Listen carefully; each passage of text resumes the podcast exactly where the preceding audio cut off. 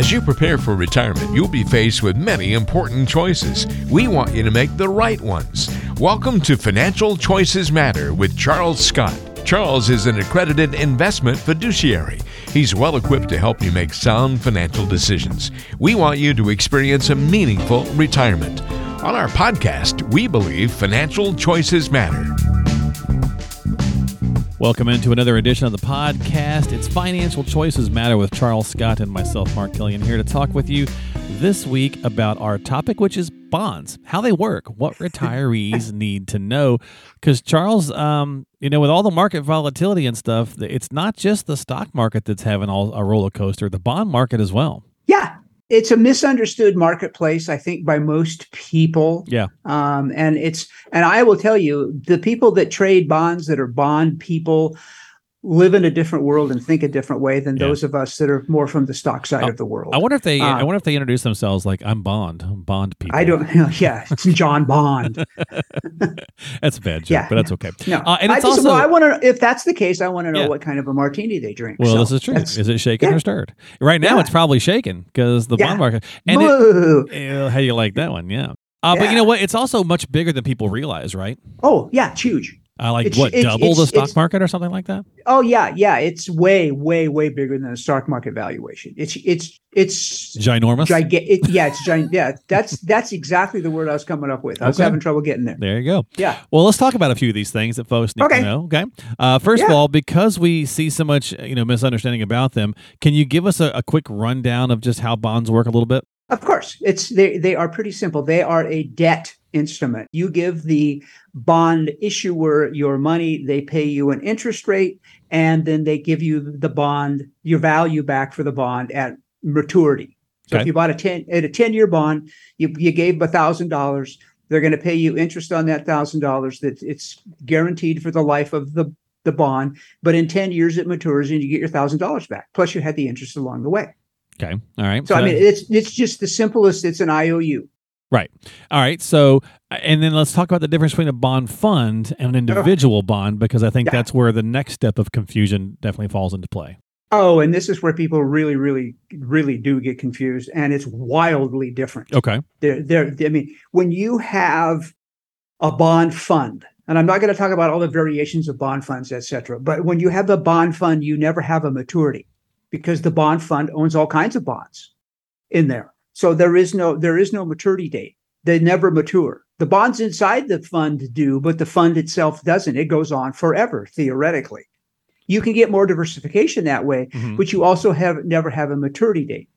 So this is going to come up later on in, in this the segment of this, but I'm going to explain it right now because the bond price and the interest rate are different. The only example I know that makes any kind different of sense how? at all is different it, well you've got the price. What's what what did i pay for the bond? But what's the interest rate that it's paying? So you have to picture in your head a teeter totter okay right yeah. Te- okay on one end is the value the price of the bond. On the other end is the interest rate. So now if you think watch this close your eyes and listen and watch. If the interest rates go down on one end of the teeter totter the other end goes up. So the value goes up. But if interest rates go up the value of the bond goes down. Yeah. So they're always moving they're always moving up and down. And the difference inside this fund is that you have a whole slug of these that are doing this but none i mean none of them from your point of view ever mature. They do from the bond manager's point of view but you're always you're always fluctuating with interest rates. The value of your bond fund is always fluctuating with our interest rates going up or down. Okay, and so since you don't so you don't see a maturity so you don't you can't you can't adjust accordingly. Right, right. So with the rates going up like they've been doing, uh, yeah. with the Fed trying to curb the inflation deal and so right. on and so forth, right. that is causing the some of the problems that we're seeing in the bond market. Yeah, the principal values are going down. The bond traders know this stuff. I mean, they sure, live in they're sure. they they like I said before, they're a different animal. But yeah, that's what's you see. If your price of your bond fund's going down, then that's what's going on. Yeah, and so if you bought a bond fund, you know, at, when it was three percent or two percent or something like that, and the rates are going up, right? It's it's going to be harder for you to sell that now.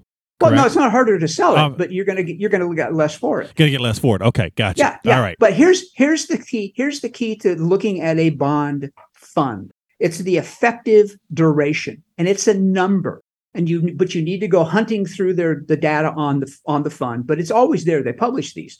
It's the it's a number and it's in it's, it's in years. So it might be the duration could be 4.3 years. That means that the collective maturity of all of the funds i mean all of the bonds inside this fund have a what did i just say? 4.3 mm-hmm. okay. They have an effective they act like they're a 4.3 year bond so they're going to go again that's going to go up and down that's kind of the percentage that's going to fluctuate for a 1% rise in interest or l- lowering of interest rates Gotcha. Okay. the effective duration it's the only way that you can sort of compare funds Through the is to duration. say what's your what's your yeah what's your effective duration because that's how much it's going to fluctuate based on interest rate change Gotcha. Okay. So there's definitely a lot more to the animal than we kind of. It's very simple Yeah. as you first kind of laid out, uh, understanding how they work. But like everything, it seems we've made it. We've made it more complicated as you kind of get further into the weeds on that. So. Yeah uh, yeah and and people just don't don't understand it and True. um, yeah. they're different Well, speaking of not understanding, how often do you see people who don't even realize they are invested in bonds? Uh, I mean, probably people who just aren't paying much attention. But I would imagine since you have, if you've got like a target date fund or some kind of thing like that, you might. I mean, the idea is you probably have some in there, and you should know that, but maybe people don't. any kind of diversified fund it's going to own stocks and bonds. It's going to own us stocks small stocks big stocks and they're going to own bonds. If you know and target date funds have bonds. Right. usually usually the long the, the theory there is if it's a target true target date fund the further out you go from now the less bond percentage you're going to have in your overall portfolio. The closer you get the more they move into bonds. So the, the percentage goes up. If you have Right. had a, a, a 2030 target date fund you're going to own more bonds in that than you would in a 2050 target date fund And right now, with everything being so squirrely, is that a good thing? You know, because like target date funds, I mean, I hear a lot of advisors, they're not fans of them to begin with, usually because of fees. But right, Right. now, it seems as though that that doesn't seem all that appealing either. The challenge is, and again, this is where any kind of a fund takes on a totally different risk parameter hmm than if you own a An individual, individual, bond. right? Yeah, you know exactly how much you're going to get back, exactly when, and you're going to know what interest you're going to get paid along the way. Now, there's variations of that, so that's not the absolute one and only rule because there never is any such thing. Yeah. But that's the way it works if you own a bond. That's where bond funds become. People think it's the same as a bond. Well, it's not. Yeah. Okay. You know, it owns bonds, but Yeah. it's a whole different animal. Well, all right. So the traditional tried and true thing, Charles, is like we just kind of sort of touched on that a little bit. Is that you know typically you move to bonds as you get older for safety. Uh, Is that still the is that still the theory? Is that still the right way to kind of look at it? Conceptually, yes, except when you go into a funky interest rate environment like we're in. then you have to. I mean, no. No. Is there always an exception to the rule? If there's not, it's a crappy rule. Yeah. Yeah. Uh, well, no, there's only one rule: the golden rule. Be nice to people. Treat people like you'd like to be treated. Other true. than that, other, you know, but the, in the bond world, that doesn't happen. Yeah, right. Uh, so, Um, in theory, I guess yes, but we're in. I mean, we are in a pretty weird section right now of time anyway when it comes to all Yeah. this stuff. So, I think a Yeah. lot of the actual standard rules are kind of slightly tossed out the window. Yeah, and you just have to to be aware of it. If you know what's going on, and you could, uh, and you're either willing to write it through, or you're willing to, you know, make adjustments along the way. Then, then, but you did again. What's that? Uh, That's not uh, unlike anything else you own. Okay. Okay. So So But- again, but- uh, in this market, in this time period, certainly worth having a conversation with your advisor about, hey, how am I invested? What am I in? You know, what are things doing for me? Because Yeah. again, we're in a in a pretty interesting time period. yeah, and if you want to really trick them, call them up and ask them what the effective duration of the bond fund that you're in. They'll be like, how do you know that term? Because I listened to Charles. That's right. Why are you asking me that? bingo. Well, Yeah. s- well, speaking of listening to Charles, let's take an email question here, and then I want to talk a little bit about some online workshops you've got coming Sure. up. Uh, we got Kevin in Scottsdale who says, My company matches my 401k contributions, Charles, but they do it in the form of company stock. I'm not all that excited about owning a lot more company stock, uh, but I also don't want to miss out on any matching funds. So, should I try to put in as much as I can in this? What's the thought? Well, I think that absolutely you want to try to you want to be sure always that you at least get the match, uh, the percentage that they're matching. If they match, I mean, if you can afford to put in more than the match, then keep putting in more than the match. I mean, that's but always try to be sure that you at least get the match because it's free money. The match is Right, now if it's right. in if it's in company stock, but you don't want to own more than you might already have, then just sell it inside your 401k. Tell them to sell it. Hmm. They're not going to give you stock if they don't have a brokerage account set up inside the 401k plan. So just tell them to sell the stock. They'll match you, then sell it, unless there's a holding period. But then that shouldn't be the case if you're doing it in a 401k plan. If it's a deferred comp plan and some of the other retirement kind of plans for people, that's a different deal. But in this context, it should be easily instantaneously liquid basically after you get it so you could sell it if you don't want Okay. want to have it All right. so it's the key there is you know make sure you get the match if, if Yeah, they're get- matching then yeah. even if it's yeah and then then just liquidate the thing Yeah, and I think I think that he's thinking in that direction. I also think he's feeling like, uh, and many people will say this is a good idea too. Is that hey, I don't want to have all my income and things tied to just one thing, right? So his paychecks coming from there.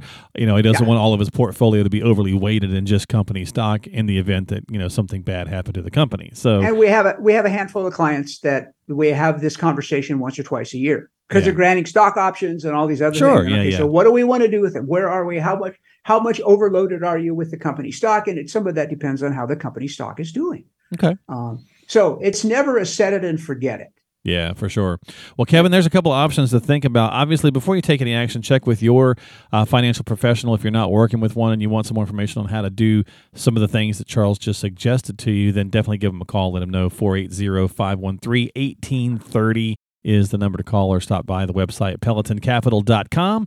That's pelotoncapital.com, which you already did because you sent an email question in, but uh, to book some time or whatever the case is. And for other folks, if you'd like to subscribe to the podcast, uh, talk with Charles and Sherry, whatever the case is, find all that information at pelotoncapital.com. That is pelotoncapital.com. And and maybe even to uh, talk about, I gave the number out, we'll give it out in a second, but talk about one of these online workshops you've got coming up. Uh, tell me about these. You got some in October and November, I believe. We do. We've got them already scheduled out. We're going to do them. They're, you know, uh, some people would call them a, le- a webinar. I've just got to call it a live online workshop. Sounds, they're live. I like it. It and if you good. if you tuned into the second one last month, I goobered up the start pretty good. So Did you? Uh, oh yeah, it was fun. Uh, but you know, there's a ton of information. In October this month, we're going to do them on Tuesday and Thursday, October 18 and 20. They're Okay. always at 6:30 all right. in Nov- in November, if you're making notes, it's November 15th and 17th, again on Thursday. The one in October, the one this month, the two this month. Uh, it's there. We have a special guest. It's, it's Kevin Jameson. Ja- Kevin is the uh, founder and president of the Dementia Society of America, and Kevin has kindly recorded for us about a 35 minute video of seven critical steps you need to take when you're facing dementia. Mm, and it's okay. it's a it's fascinating stuff. I mean, I'm going to cover the financial component. Kevin is going to talk about the care side of things. Okay. And he's going to share his personal story about his wife and all and what he went through, which led him to, upon her passing, led him to start the Dementia Society of America. Wow. So it's it's a very compelling story, and uh, you, you definitely want to stay tuned for the whole thing. That will take this webinar, this workshop, out to about an hour and 15 minutes. So it's a little longer than usual. It's worth it, believe me. okay. So, And so to register, just call the number I gave out earlier 480 513 1830. That's Yeah. 480 513 1830. That's October the 18th and October the 20th.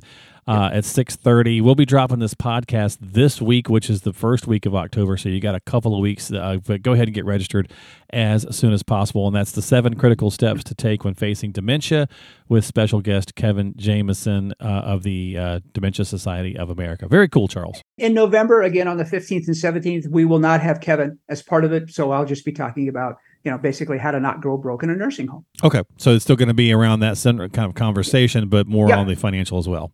Yep. All right, and again, that's going to be in November, and we'll talk about that probably on our next podcast, or even also in the early November podcast as well. That's going to do it this week for the show. Thanks for hanging out with us as always. Don't forget to subscribe, reach out to Charles, whatever you need to do. Uh, again, all that information can be found by calling 480 513 1830 or stop by the website pelotoncapital.com.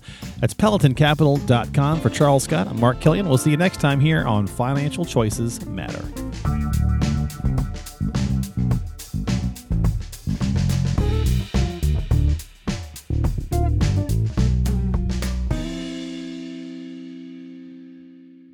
Financial planning and investment advisory services are provided by Peloton Capital Management Limited, a state registered investment advisor. Past performance is not indicative of future results. No one should assume the information presented here serves as a receipt of or substitute for personalized individual advice provided by Peloton Capital Management. For more information, visit www.pelotoncapital.com.